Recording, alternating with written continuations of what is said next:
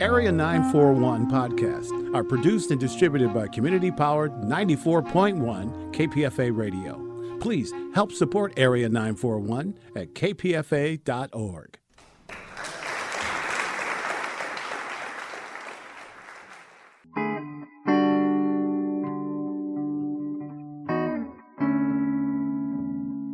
This is the Area 941 Radio Wolinsky podcast. I'm your host, Richard Wolinsky. We're talking about books, about theater, about film, and sometimes about politics.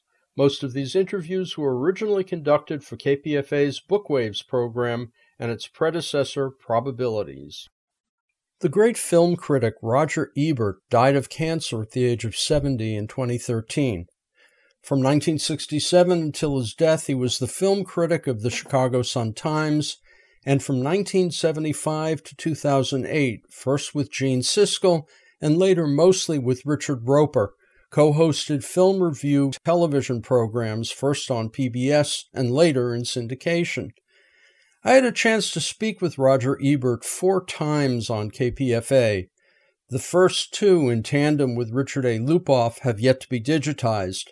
My first solo interview with Roger came on April 18, 2002, while he was on tour for his book, The Great Movies, which featured reviews of a hundred different great films. I would interview him again for Great Movies 2 in 2005. The third book in the series was published shortly before his death. All of the reviews can now be found at rogerebert.com. At the time of this interview in 2002, Roger Ebert had turned his eye to politics and had become a regular commentator on various television programs. In the interview, we discussed the political climate of the day, including the disputed 2000 election and other issues, some of which have changed over the years and others which haven't. Sections of the interview are also devoted to the viewing technology of 20 years ago, and a lot of that has changed. But that's not the only thing that changed. In late 2019, I binged several Fellini films in preparation for a Pacific Film Archive interview. Today, I think Eight and a Half is a great film, and I now agree with Roger Ebert that La Dolce Vita is Fellini's best. The interview was first aired on the program Living Room on KPFA on April 23, 2002. A half hour version later aired on Bookwaves.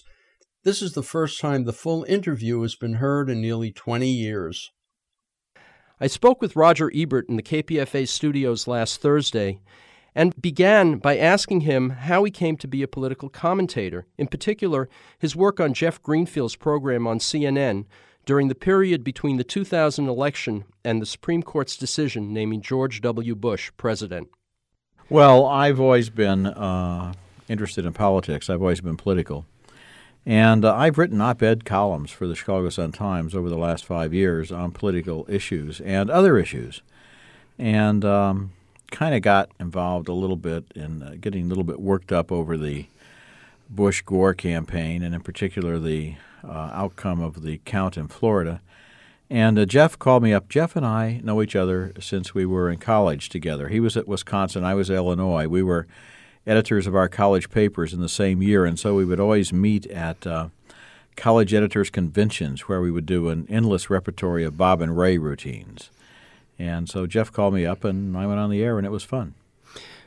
Uh, one thing I noticed is that um, you managed to cut through that blather, that Republican blather, where they just keep talking until they shut the other person up. It's almost as if it was uh, something that they'd all been trained in. Well, I was talking about the their use of memes. Uh, you know, Richard Dawkins, the uh, author of The Selfish Gene and uh, River Out of Eden, hypothesizes that there are also memes. A gene goes from body to body, and a meme goes from mind to mind. And if you repeat it often enough, it begins to stay and to sound as if it's um, it makes sense. So that the Republicans in Florida kept saying the ballots have been counted, recounted, and counted again.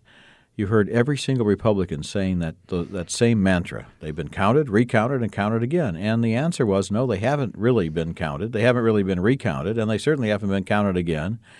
What they did eventually was they kind of convinced uh, a lot of Americans that in some way the returns were in, Bush had won, and Gore was being a spoil sport. When in fact, uh, that wasn't true. so that uh, if the, the, Democrats actually should have had a meme consultant who uh, would have come up with their own mantra that they could have been repeating. Because in a way, I think with sound bites being so uh, abbreviated on the news these days, uh, it doesn't matter what your reasoning is or what your argument is. What matters is the slogan that you can get out there. And I think the Republicans did a much better job of getting that slogan out.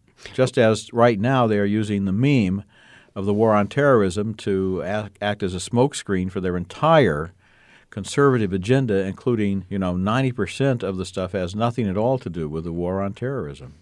So, what do you think that is? You think it's uh, that somebody's out there coaching them, or, or I don't know. I don't know. I don't know how it happens uh, or who coaches who. Uh, I know that the use of the word patriotism, for example, the Patriot Bill, which they got through Congress, which had nothing to do with patriotism, but basically had to do with undermining the uh, the Bill of Rights. And um, of course, if you call yourself a patriot, it kind of you can kind of get away with that for a while because then nobody wants to vote against the Patriot Bill. Uh, I think maybe the Democrats should put all of their stuff together into a bill called uh, the Motherhood and Apple Pie Bill and see if the Republicans will vote against that. I look at this and I look at what's happened since 2000. Obviously, uh, I'm convinced Gore won. Um, there's enough proof of it uh, from what the New York Times came up with to indicate that no matter how you well, counted the ballots, the, the the final count indicated that Gore had more votes in Florida than Bush. And I got, got that not necessarily from the New York Times, but from a friend of mine named Father Andrew Greeley, who is the former head of the National uh, um, Center for Opinion Research at the University of Chicago, which was the group that was brought in in order to actually uh, look at the ballots and figure out what happened. So the what this is an interesting thing too because most people believe that the recount showed that Bush won. Somehow the story didn't get out that what the final recount showed was that Gore won. That story somehow that story was reported the headlines made it that Bush won. It was very peculiar to read these stories and get down to the 19th paragraph and find out that, in fact, Gore had more votes in Florida. Well, some people then, you know, think conspiracy. What's going on here? Oh, I don't think conspiracy. I don't know what to think. I, I just observe. Obviously, you're you're one of the great observers uh, through seeing uh, so many films. Do you think that by becoming hyper observant of films, you think that makes you hyper observant of other things going on? Well, I think that to learn to criticize the media is a useful uh, technique and skill in our in our time. Um, I do a thing at various universities around the country. I just came from the University of uh, Colorado Boulder last week, where we spent a week going through Mulholland Drive. We spent uh, 12 and a half hours over five days, a thousand people in an auditorium looking at the DVD of Mulholland Drive, and we would stop it after every shot, more or less, and debate what we were being shown and what it meant and uh, what we thought about it. We could freeze frames. We could look for um, uh, perhaps even hidden shots that were not necessarily supposed to be seen at regular projection speed. Although we didn't, we found some people in the audience thought we found one of those. Most people didn't think we did you know, when you look at a film that way, you don't just simplistically allow yourself to be a sponge taking it in. I feel that uh, a lot of people in watching television see it all uh, when they turn on the tube as just pieces of the same thing. You know, the uh, the Jon Stewart news and the Dan Rather news are more or less interchangeable. You know, two white adults talking about things that happen somewhere. Uh, you have to really look a little more critically in order to understand. For example, I was absolutely astonished. I remember going on the Chris Matthews uh, Hardball show uh, after one of the debates between Gore and Bush, in which I thought uh, that Gore had clearly won and that Bush looked for all the world like a, a, student who was caught without an answer and was desperately wishing for the bell to ring, you know, so the classes would be out. At another point, he appealed to the referee for help uh, he looked like he was floundering. And a lot of the pundits who went on right afterwards seemed to feel that it was a draw. I couldn't understand that. I, I, I you know, maybe I'm biased. Maybe it was because I, I had a, an interest in the outcome. But as I was watching that debate, I felt that I was looking at one man who was competent and on top of the issues and well informed, and another man who was faking it. Well, it brings up the idea that maybe the pundits were planning to do that all along. It no, didn't matter I don't what know. happened. You're trying to get me into. I don't think the pundits were trying to do that all along. I, I don't know if this. One of the pundits who thought it was a draw yeah. was Greenfield. now I know he wasn't planning to do that all along. I know Jeff Greenfield. I just feel he was wrong. Yeah, I, I, I I, I know what you're saying, and I don't see conspiracy necessarily. I see push, some kind of push that people maybe were bending over backwards. Maybe they felt that Bush did better than they thought, and therefore they gave him uh, plaudits. I mean, let, us take well, film for instance. Bush didn't do better than I thought. He didn't do as well as I thought he would be able to do. Uh, but, but to put it in the context of film, when I saw Lord of the Rings, mm-hmm. okay, I thought it was better than it had any hope to be. I don't think it was that good a movie. I mean, I was an old Tolkien fan. I read the book. So you would times. give it three stars. So Pretty that's much. what I gave it. Three stars. Yeah, yeah, pretty good, not great. Right, but uh, um, but on the other hand, Harry uh, Potter and the Sorcerer's Stone was four star movie. It was a wonderful movie, but the way that that shook down, maybe this gets to what you're talking about. Right. Maybe this is what you're talking about. The somehow the received opinion was that Lord of the Rings had to be great because everybody had read Tolkien, and Harry Potter couldn't be compared because somehow Harry Potter was a children's book. And in a way, Harry Potter was perceived by the Tolkien fans as a threat to their idol, to their god, to their cult, to their religion. So, you know, objectively, the the Potter picture was absolutely, you know, it was it was it was cheerful, it was intelligent, it was colorful, it had great special effects, it had a lot of imagination, it was original. The um, Lord of the Rings, which was a very impressive epic production, nevertheless suffers from the episodic nature of that novel, which is, and then we did this, and then we did right. that, and then we did this, and then we did that, and then we met the witch, and then we met the wizard, and then we went up the hill and went down the hill, and then we went into the dale, and then we went out of the dale. And then it's uh, into part one. And in part two, they're going to go do this and do that and do this and do that again. You know, it doesn't have the kind of growth of character that you see in the Harry Potter books. The test of character, too. And the way I'm relating it back to the perceptions about Gore and Bush is that, in the one hand, what did people expect of this brilliant, educated man versus Dumbo from Texas? And the answer is Dumbo from Texas kept to his talking points. And so people go, well, maybe not. I mean, that's the only thing that I could figure yeah, out. But in that particular debate that I'm talking about, and gee, it's been so long ago now, right. I don't think I can remember the specific details, but uh, Bush betrayed in his answer to a couple of questions a complete lack of knowledge of what the question was about or what information was needed to answer it. I'm just trying to find out. Maybe I mean, using... there was a black man who came, who got yeah. up and tried to talk to him about racism in America, and his answer was had something to do with making America safe and obviously, if you got through 16 different short circuits in his brain, he was trying to say, You're a black man, so you live in a dangerous neighborhood because all those blacks are criminals. And so somehow we're going to make you good blacks happy for us, and you're going to vote Republican because we're going to get those criminals off the streets. I think that's what he was saying. that if he was looking at a black man who was talking about racism, the black man had to be talking to him about crime you know, when we look at a movie, we walk in with expectations. Mm-hmm. And if those expectations are somehow not fulfilled, or somehow they're not fulfilled to the degree oh, that yeah. we want, mm-hmm. then we tend to tear it down and vice well, versa. And I'm wondering that. if it's the same thing in politics. I don't know. I don't know. I've seen that process happen though, because frequently I'll go into a movie with very low expectations and be pleasantly surprised by how good the movie is, and I'll write a review saying how good it is, and then people will go in with high expectations and find out it wasn't as good as they thought it would be. There's this movie called Changing Lanes, for example, with Samuel L. Jackson and Ben Affleck. The ads make it look as if two guys get in a traffic accident and spend the rest of the day in some kind of a highway duel with each other. That's what you expect it to be about. You get in to see the movie, you find out one of the co-writers was Michael Tolkin, who wrote The Player and uh, you know the novel and the movie The Player, and uh, directed a couple of real interesting movies called The New Age and The Rapture, and is a real edgy writer. And then you find out that these two people who get in this accident are both flawed. They're both in the wrong. They're also kind of both in the right and it's about their worlds, who they are, their personality flaws, and the way their values are tested during this long day. And there are some lines of dialogue in that movie that are stunning in how well they're written and how on point they are. There's a scene, for example, where Ben Affleck goes to lunch with his wife, who is played by, um, let me think. I think I have her written down here because I was thinking of her name earlier. Uh, Amanda Peet. So she says, now, it's important to know that Amanda Peet's father is the head of the law firm that employs Ben Affleck. And Affleck is about to be made partner. I'm not going to get into the whole plot. Amanda Peet says, Did you know that my father has been having an affair for the last 20 years? Ben Affleck says, No. And his wife just looks at him. And after a while, he kind of says, Well, I, I didn't know it was 20 years. And she said, Well, my, my mother has known that.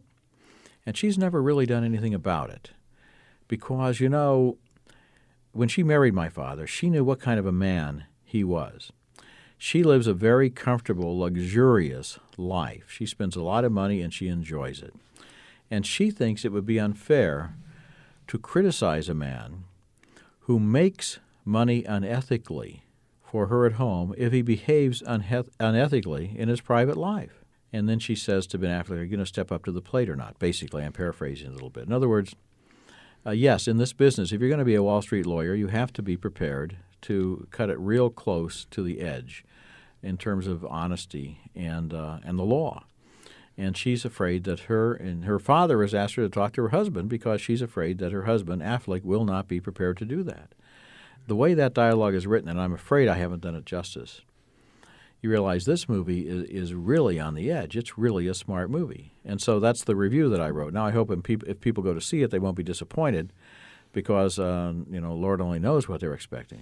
Let's talk about your book, The Great Movies. Mm-hmm. Uh, it's a, a, series of uh, 100. 100 essays on different films.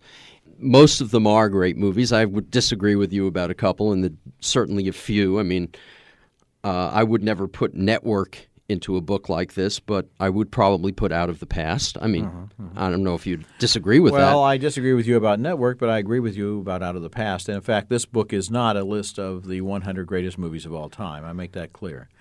Right now on my website, I'm up to about 151 great movies, and I'm still writing them. I'm still right right as we speak. I'm in the process of writing Umberto D.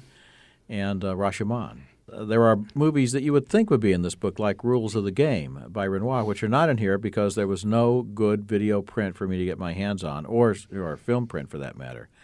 And I, I felt that I had to look at each one of these movies a fresh, new time before writing about it for the book. I don't want to base it on memory. So there are a lot of movies that, that might be missing, and there may be another book someday. Well, those movies that we're talking about here, uh, we now have DVDs, we have mm-hmm. VCRs. Is it possible? I mean, I, I have a big discussion with friends of mine. Is it possible to get the gist of a film that was filmed in CinemaScope watching it full screen? In other words, am I in favor of letterboxing? Yeah. Yeah, I'm in favor of letterboxing, but I'm also in favor of a big, as big a screen as you can possibly have at home.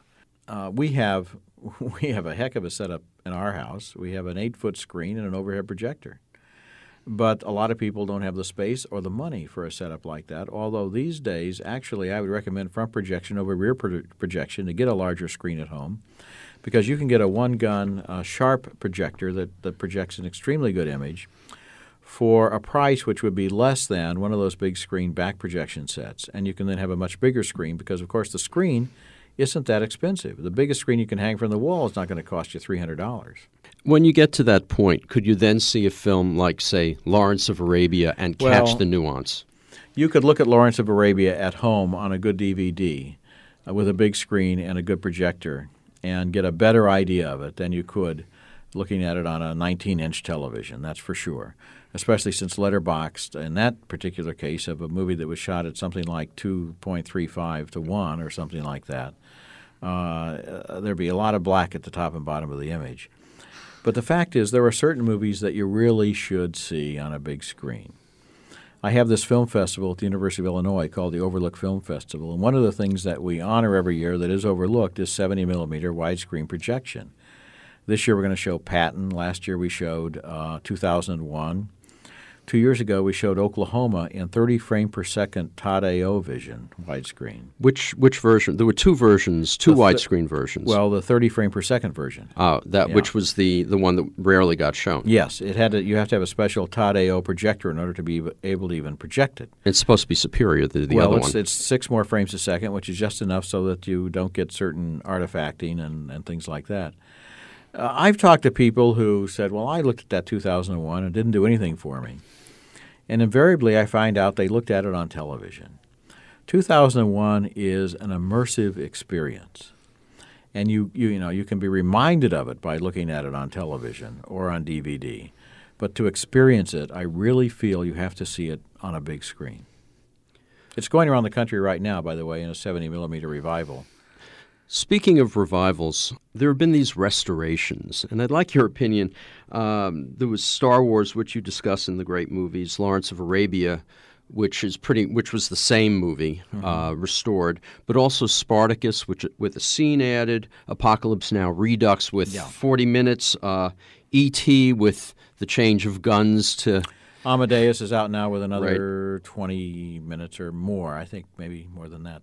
Uh, also, New York, New York, which yeah. was uh, a completely different movie in its enlarged version. Star is Born, Spartacus, Lost Horizon, which kept getting longer and longer and longer. Well, um, it's an interesting question. You take, for example, Amadeus. Uh, Milos Forman and Saul Zaentz, who made that film, say that what you are seeing now is the original cut of the film, and that they cut it before its world premiere uh, because it was so long, and given the subject matter, classical music, Mozart, and so forth. Uh, exhibitors felt that they just couldn't show a three hour movie with that subject matter and make any money with it. Nobody knew at that time it was going to win the Academy Award and so forth. So that what you're seeing now is apparently the version they would have released then if they had been able to. On the other hand, with certain other movies, you get into a real complicated situation. For example, um, uh, A Star is Born now contains a lost musical number that was put back in because some collector had it in his basement illegally, but certainly the studio was happy that he had it and would loan it to them or give it to them. And so you get to see another musical number. But on the other hand, George Cukor cut, the, cut that out of the film before the film was released because apparently he didn't think it belonged there uh, with uh, uh, Coppola's Apocalypse Now, and I interviewed him um, before a big audience at the Cannes Film Festival last year after that was shown. Uh, I felt that the movie, as it was originally released, is one of the ten greatest movies of all time. I, you know, I do make occasional lists, and uh, that the stuff he added uh, was of various importance eh, or dubious even uh, value. Uh, the second playmate scene, for example, just doesn't work. The whole scene at the French um, plantation works as a self-contained scene in a way, um, but provides a, a very long and distracting detour off the main story arc, which is this this journey uh, on the river. You don't want to be going down the river, going down the river, going down the river, 40 minutes at the plantation, going down the river, going down the river. And the way that I would handle uh, stuff like that would be to put it on a DVD as deleted scenes or additional scenes so that you can enjoy them that way and appreciate them that way. Uh, but the notion that the movie is, is, is still plastic after a certain point, I know that there's a tradition, you know, that hear about the painters that go into the Louvre in order to touch up their work, or Henry James with his New York edition. Uh, but on the other hand, uh, at some point, you have to say, okay, this is the movie. I mean, The Exorcist came out with a 25th anniversary edition. Okay, so everybody got that. Two years later, he came out with a writer's cut. You know, Friedkin says this is the way that William Peter Blatty always thought it should be. So now we'll bring out this version, which incidentally has an ending that is markedly inferior to the to the Friedkin version. And uh, I don't understand it. At, some point, you know, uh, every movie had scenes that you didn't put in at the end. You know, every movie has had, had outtakes and things on the cutting room floor. there has to be a point at which you say, this is the movie. But then the case, I think, of New York, New York is very different, where the studio chopped it up and then Scorsese went back and put it well, together. Well, every again. single movie has a different story. And in the case of something like that, you know, if we could get the original uh, Greed back by von Stroheim, we'd rather see that than the short version that MGM finally released. Or, or Ambersons, for that matter. Yes, we'd like to see the original Ambersons. So there's a different story every time. And uh, despite what I've said, I think one of the great uh, bonuses of DVDs is that it allows us a format where we can see the stuff that exists. Uh, it's interesting. It's you know, From Hell just came out by the Hughes brothers with Johnny Depp and Heather Graham. Uh, really quite a visually extraordinary film about Jack the Ripper. And they've added 20 deleted scenes and a different ending. But they haven't added it to the film, they've added it on a separate disc. Well, I'm happy to have that stuff. And uh, I've seen several um, films that have the same thing. Mm-hmm. Interesting, uh, you mentioned Apocalypse Now Redux. I finally I've had a DVD for a while. I've never bothered buying films on the grounds that generally I just want to see them once or twice. Mm-hmm. I could rent them. First two films I bought were Apocalypse Now mm-hmm. Redux, which I mm-hmm. haven't seen yet, and the other I haven't seen yet either is Citizen Kane, which contains uh, a commentary by Roger Ebert. By me, yes. Yeah. How does that work? I mean, do you just go into the studio with a bunch of notes? I mean, how, how did you create that? Well, it happens that with Citizen Kane, I, I've been through that film more than 50 times, a shot at a time, with various audiences over the years. Uh, Walker Center in Minneapolis, the Smithsonian, University of Virginia, University of Colorado. I could make you a long list of, of audiences and students universities where we've gone through the film, frozen the frame, looked at it. Well, at the same time, I've probably absorbed uh, various books about Welles and about Kane uh, so that I have a lot of information rattling around in there. And when I finally came to do it, I basically just looked at the screen and talked because I felt I was familiar enough with most of the things I wanted to say. Unfortunately, there are two big mistakes on my commentary. At one point, I'm talking about, and I'll probably get it wrong again on the radio. Um, the the March of Time newsreel at the beginning, the uh, uh, the newsreel that starts the movie is a um, or News on the March, it's called, is a satire of the March of Time, which was the newsreel that Time magazine put out at the time, and it satirizes time style, which is the prose style where backward run sentences until reel the mind, you know. And I said that it was. Um, I referred to a famous satirical essay about that style in the New Yorker and misattributed the name of the author. I'm not going to say it now because I'll probably get it wrong again, you know. Um, also later I forgot to point out one I, this isn't a mistake, it's a it's a something I should when in Mr. Bernstein's office, he has the famous story about the girl in the white uh, with the white parasol who got off the boat. And you know, young man, that was 50 years ago, but there hasn't been a month go past from that day to this when I haven't thought about that young woman. As he says that, his face is reflected in the shining top of his desk. He stands up. He walks over to the ticker. It's raining outside. He looks at the ticker. He says, It's easy to make a lot of money if all you want to do is make a lot of money. And then he comes back and he stands underneath a portrait of Kane. What I forgot to point out is when he comes back, his desk has disappeared. They took the desk out in order to get the next shot, knowing that nobody would notice.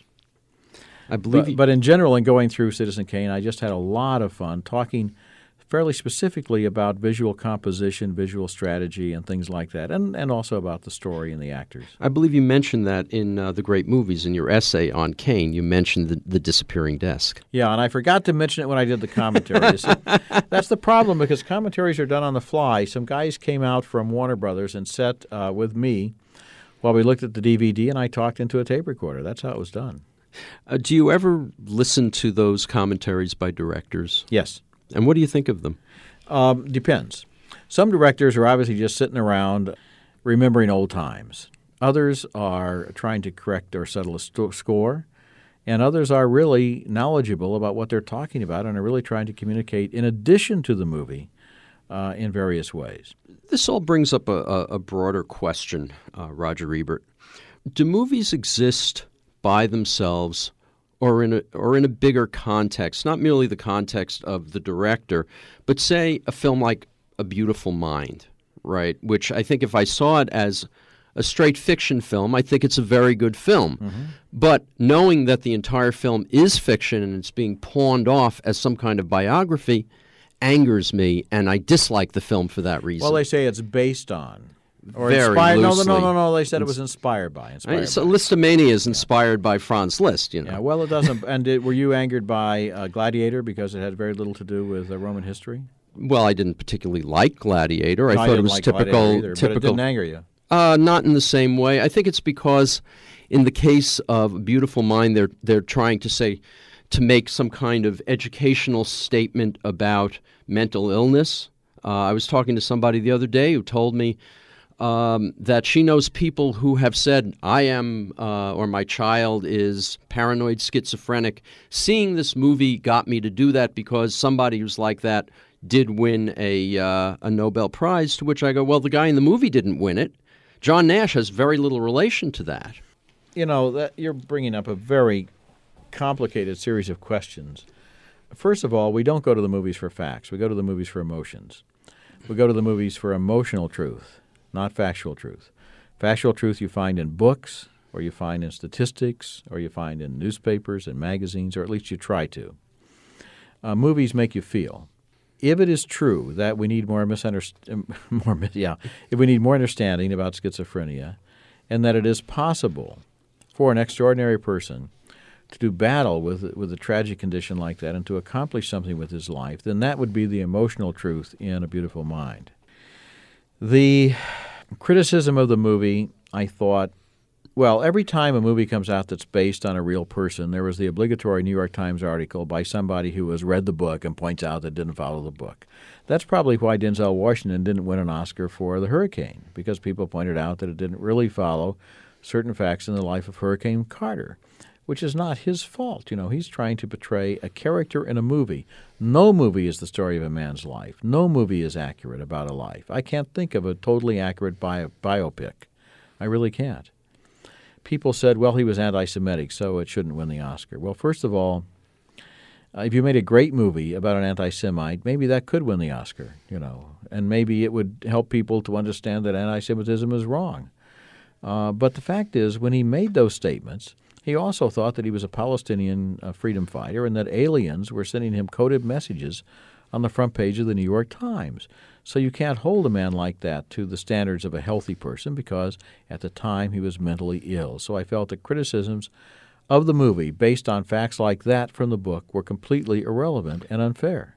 And and I would agree with you. I, I guess part of it for me is the fact that they insisted on the John Nash who's still alive that connection between that and the film. If they changed his well, name, then in that case, all you have to do mentally is change his name yourself and ask yourself if you now like the film.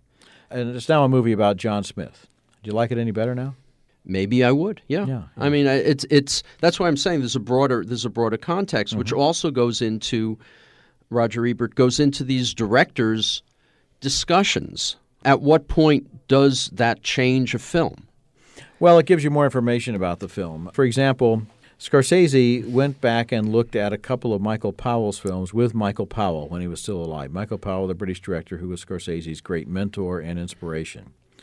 And they looked at these movies together. Uh, the Life and Death of Colonel Blimp, Black Narcissus. Those soundtracks, uh, the, the commentary tracks, are fascinating because it's two great directors sitting side by side and talking about a movie. And there you just find out a lot about the craft and art of movie directing. It's just informational. Uh, why did you include Peeping Tom rather than Red Shoes or uh, or Black Narcissus? Well, uh, Red Shoes, Black Narcissus, or certainly Colonel Blimp would be great movies by Michael Powell and will probably be on my list, you know, sooner or later because I'm never planning to stop adding to this list. Uh, never. Peeping Tom is a movie about the nature of voyeurism and the relationship between the movie viewer and the movie making process. And it's one of the most brilliant films I've ever seen, implicating us in the fact that we are, in a way, uh, looking, uh, we have a certain kind of gaze when we look at the screen.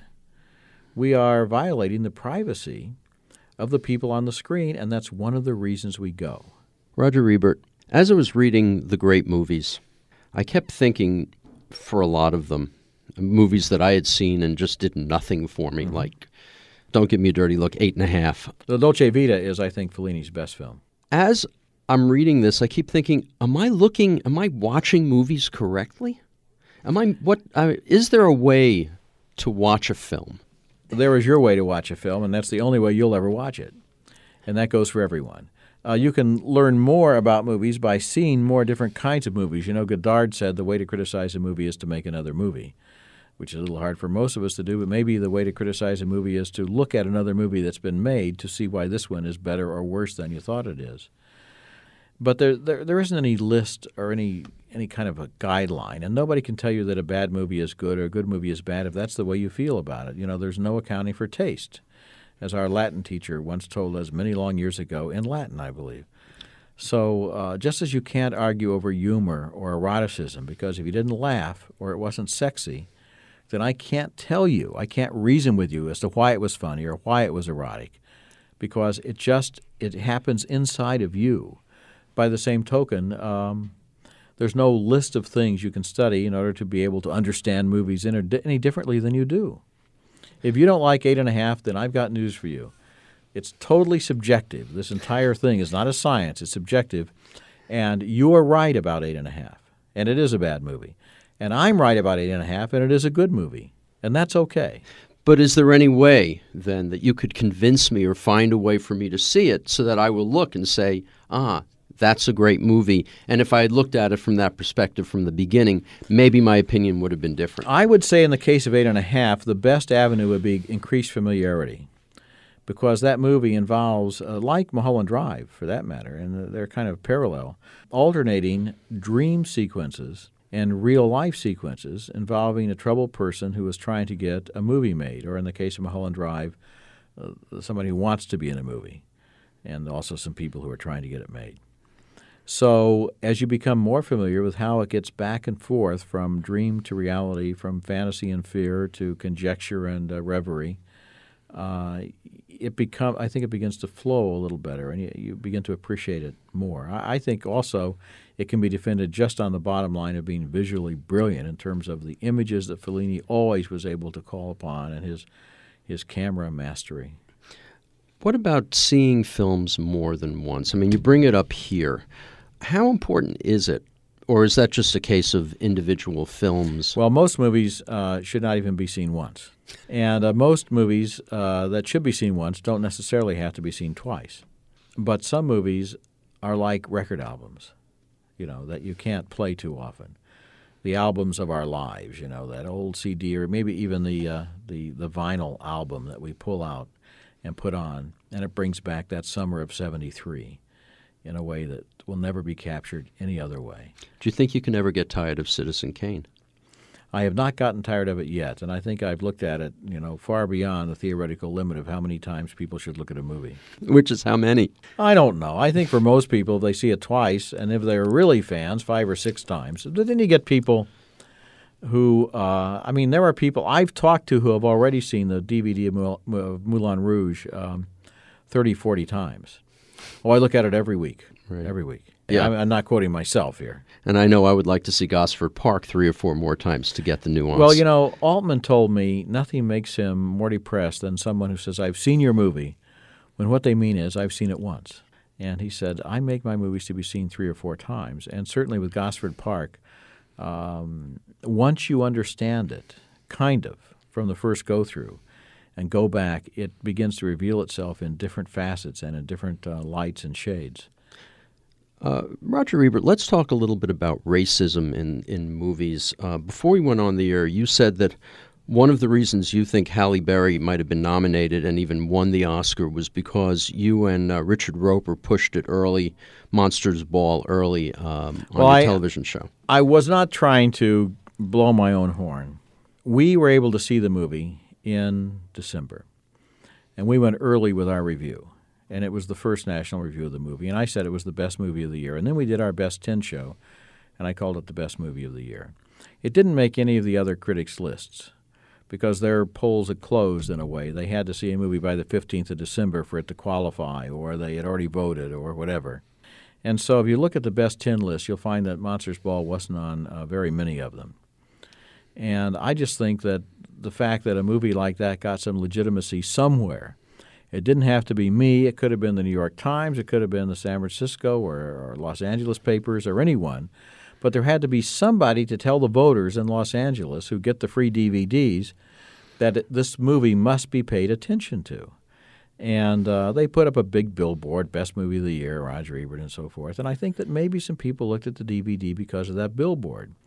But it wasn't because I'm the one who said it. Right. It's because someone said it. And and a movie needs to if a movie is going to find attention in that end of the year Oscar madness, somehow there has to be some kind of legitimacy that it gets to attract people to it. I felt that if enough people saw Monsters Ball, Halle Berry would win the Oscar because it was clearly the year's best performance. And I was afraid that enough people had not seen it and then she won the Screen Actors Guild Award. And then I knew that she would win the Oscar because the Actors Guild had proven that enough people had seen the movie. Well, now we've got an African American winning for both uh, actor and actress. Mm-hmm. Is this just a blip? Yeah. It's just this year's result. When you go back and look at, uh, there have been six women nominated for, six black women nominated for Best Actress in 74 years, 74 times five, if there would be five nominees a year. And then, uh, you know, it doesn't Yeah. work out. You see, No. it's just there aren't, uh, there aren't enough African American names there. It's often recalled that Hattie McDaniel was the first black woman nominated for an Oscar. Uh, that year at the uh, Academy Awards banquet, because the awards were given out at a banquet, she didn't sit at the same table with David O. Selznick and Vivien Leigh and Clark Gable. Hattie McDaniel and her husband sat at a table for two over by the wall. And in a way, African Americans are still, still sitting over by the wall in Hollywood. They're not getting uh, as many roles and as many good roles, and women are having a harder time than men because right now African American men are very successful in the movies and are much in demand, especially for action pictures and for some reason science fiction movies. You, it's a law now. You can't make a science fiction movie that doesn't have a major black star top lined somewhere uh, on that poster. But actresses are having a hard time of it. And Angela Bassett, who was nominated 10 years ago for What's Love Got to Do with It, one of our greatest actresses. Um, how many roles has she had in the last 10 years? Good ones. She was in Strange Days, which got overlooked, unfortunately. But, but there you go. No, there's a lot of room for progress. But on the other hand, I was backstage when uh, Sidney Poitier came backstage after winning his honorary Oscar, and somebody got up and said, Well, Mr. Poitier, has anything really changed that much in the last 50 years? And he looked at that questioner and he said, Well, I've been here 53 years in this town and I made 58 movies. I can tell you what has changed, I can tell you what has remained the same, and I can tell you what has gotten worse. And I want to tell you, yes, things have changed in 50 years. And so that's, you know, it's kind of like half full, half empty. Things are a lot better than they were. They ought to be a lot better than they are. Roger Ebert, uh, the Great Movies does not contain movies from the past six or seven years. No, it takes a while. it takes they have to marinate. you know, also one of the purposes of writing the book, I think, was to encourage people to go back and look at some of the older movies, silent films and films, uh, you know, from the 30s, 40s, 50s, 60s. So many people live in the present. They go into the video store and they rent from the shelf of movies that are new on video. You know, oh look, this is already on video and it was only in theaters last month. I'm going to rent this. So the idea is to kind of encourage them to go back into the past a little bit. And so no, it's not. And also from my point of view, I wanted to go back and look at some of these older movies and write reviews on them. I've reviewed all the movies of the last uh, ten years. So you can read my original review if that's what you want to do. There are some recent movies in here: um, Pulp Fiction, uh, Fargo, Do the Right Thing, Forty Two Up, the latest segment of that documentary series, Hoop Dreams, movies like that. But uh, no, you have to kind of wait until you see how good they really are.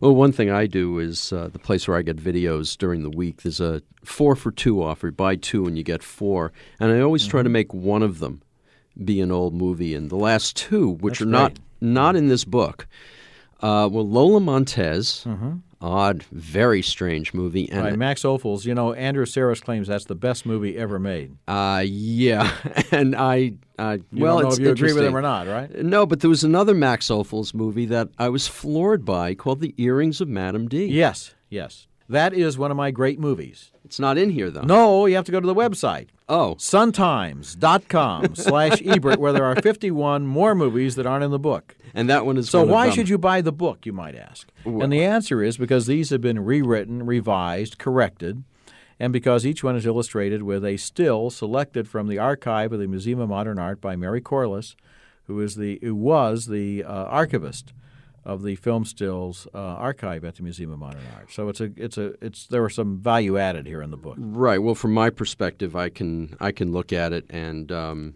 and I'm thinking in terms of this can be a kind of guide, not for the films that are in here, but for the directors and some of the other Oh works yeah, that people you like mentioned. Buñuel, Bresson, Ozu, who people don't necessarily get to. But Earrings of Madame de is a very good film, It, uh, and they never finish the sentence. You know, Oh she's, no, she's Madame de. Here comes Madame de. They never tell you what her name is. it's an astonishing film because the camera travels, and almost every sequence is seen through a window, a mirror. Mm-hmm. It's glass. It's just opulent. Just an extraordinary film. You know, another, if you like that movie, you would also like Children of Paradise, or have you already seen it? Uh, yeah, I've seen it. Do Sure. you know? Have you seen it on the new Criterion DVD? No, I have not. They have cleaned that movie up to Really? such a degree. The new DVD of Children of Paradise is like looking at a different film. I have never seen a print of this movie in any condition that comes anywhere near being as clear as this new DVD. Well, you mentioned in here there's a new uh, new print of M, and I just remember M with Peter Lorre being so dark that I Mm-hmm. could barely see anything. One of the great advantages of digital restoration, which they can do on DVDs, is they can go in a frame at a time or even a pixel at a time in a way and uh, make these films look more like they did on opening night. Uh, Roger Ebert, I'm going to throw you for a loop on this one. How scared should we be of someone like John Ashcroft? You know, I wasn't offended that he wanted to cover up the statues of justice. I was offended at his judgment in doing so. Every attorney general for the last, what, 40, 50, 60 years has been standing in front of those statues. One of them has a bare breast. And uh, he's the one who feels that they have to be covered up because he doesn't want to be photographed standing in front of that bare breast. Okay. In that case, he should have his press conference somewhere else. But to cover up the statue shows he's totally out of touch with the fact that that would make him a laughing stock uh, for people in this country and all over the world. He lives in a in a world that is so blinkered that he doesn't understand what the effect of that action would be, and that's what bothers me. I keep thinking, what if this man were, say, to replace Cheney as vice president or become president? I mean, you're you're a critic of the arts. Well, I believe that right now we we are really looking at the ascendancy of the military-industrial complex that Eisenhower warned us against, and the tragedy, one of the tragedies of 9/11, is that it gave these people a great deal of legitimacy for, for aims that may be very bad for the health of the human race. What can art or films do? That's not to say that I'm in favor of Right. what happened on 9/11. Oh, no, no, I know terrorism. Yeah. You know, because they'll immediately, you know, they take any statement like the one I just made and turn it into some kind of a patriotic, uh, an unpatriotic statement. They won't take any criticism at all. You know, as long as they are against terrorism and evil, everyone who's against them is in favor of evil. Well, we, And we- and, and yeah. Bush uses evil as kind of like an all-purpose word for all the words he wishes he could think of, but have slipped his mind for the moment. Uh, Ashcroft at one point said, "If you criticize him, you're a traitor." I mean, if you criticize Bush, you're a traitor. Well, Yeah, well, any know. attorney general who can say that doesn't know enough about the law to be attorney general. so what? What can art, a, a film, what can film do to counter that? Film is an empathy machine. Film allows us uh, to stand a little bit of time in the shoes of somebody who is not ourselves, a person from another time, a different country, another race, a different gender. Uh, it makes us more universal. We are not stuck just inside of who we are and how we define ourselves. And if you see a lot of foreign films and a lot of older films and films from cultures that are unfamiliar to you, not just, you know, like British films and French films, but what about an Iranian film, an Indian film, a Korean film, a Turkish film, uh, an Eskimo film like the one The Fast Runner that's coming out this spring? Uh, it helps you in a very direct way to have an escapist or voyeuristic uh, experience, to identify with the uh, experiences of other people. And I think that has to be good. I think it's uh, uh, discouraging that so many moviegoers today and probably all through history have preferred to go to movies that are about people more or less like themselves. In the coming few months, what films should we be looking at as being hopefully great films? Well, there's a movie that's making its way around the country right now called Monsoon Wedding, directed by Mira Nair. And uh, it's a comedy about an extended, two extended families uh, in, in Delhi and a, a family uh, wedding ceremony. And the thing about this movie is, most people have never seen an Indian film, and most people have never heard of Monsoon Wedding, but those who have seen it love it. There are lines outside the theaters that are playing it. The word of mouth is incredible because it is such an amazingly romantic and funny and moving human story. It's just a great movie. It's a good time at the movies. And a movie like that, as it kind of creeps around, is a good thing. Then there's a, a movie that's not that good, but it's also very interesting called My Big Fat Greek Wedding. Takes place in Chicago. It's about a Greek American woman who finally gets married at the age of 30 uh, to a guy who isn't Greek. And um, the extraordinary thing about this movie is everyone in it looks like they're a real person. You ever have that problem when there's a Julia Roberts movie and she's the wallflower who can't get a guy, and you kind of doubt that, you know? In this movie, everybody looks exactly like they could be the person they're playing. And it started out as a one woman show by a Greek American actress, and it was seen by Rita Wilson, Tom Hanks's wife, who is Greek herself. And the two of them decided to produce it as a movie, and I think it's worth seeing too. So I like movies like that that kind of allow us to see a little bit more into cultures that aren't the same as our own. You've been listening to an interview with the late film critic Roger Ebert, recorded in the KPFA studios on April 18, 2002, and aired on the program Living Room on April 23, 2002. Feedback on this and other Radio Wolinsky podcasts is appreciated. You can write to bookwaves at hotmail.com and feel free to search out other interviews at bookwaves.com or on the kpfa.org website. Until next time, I'm Richard Wolinsky on the Area 941 Radio Wolinsky podcast.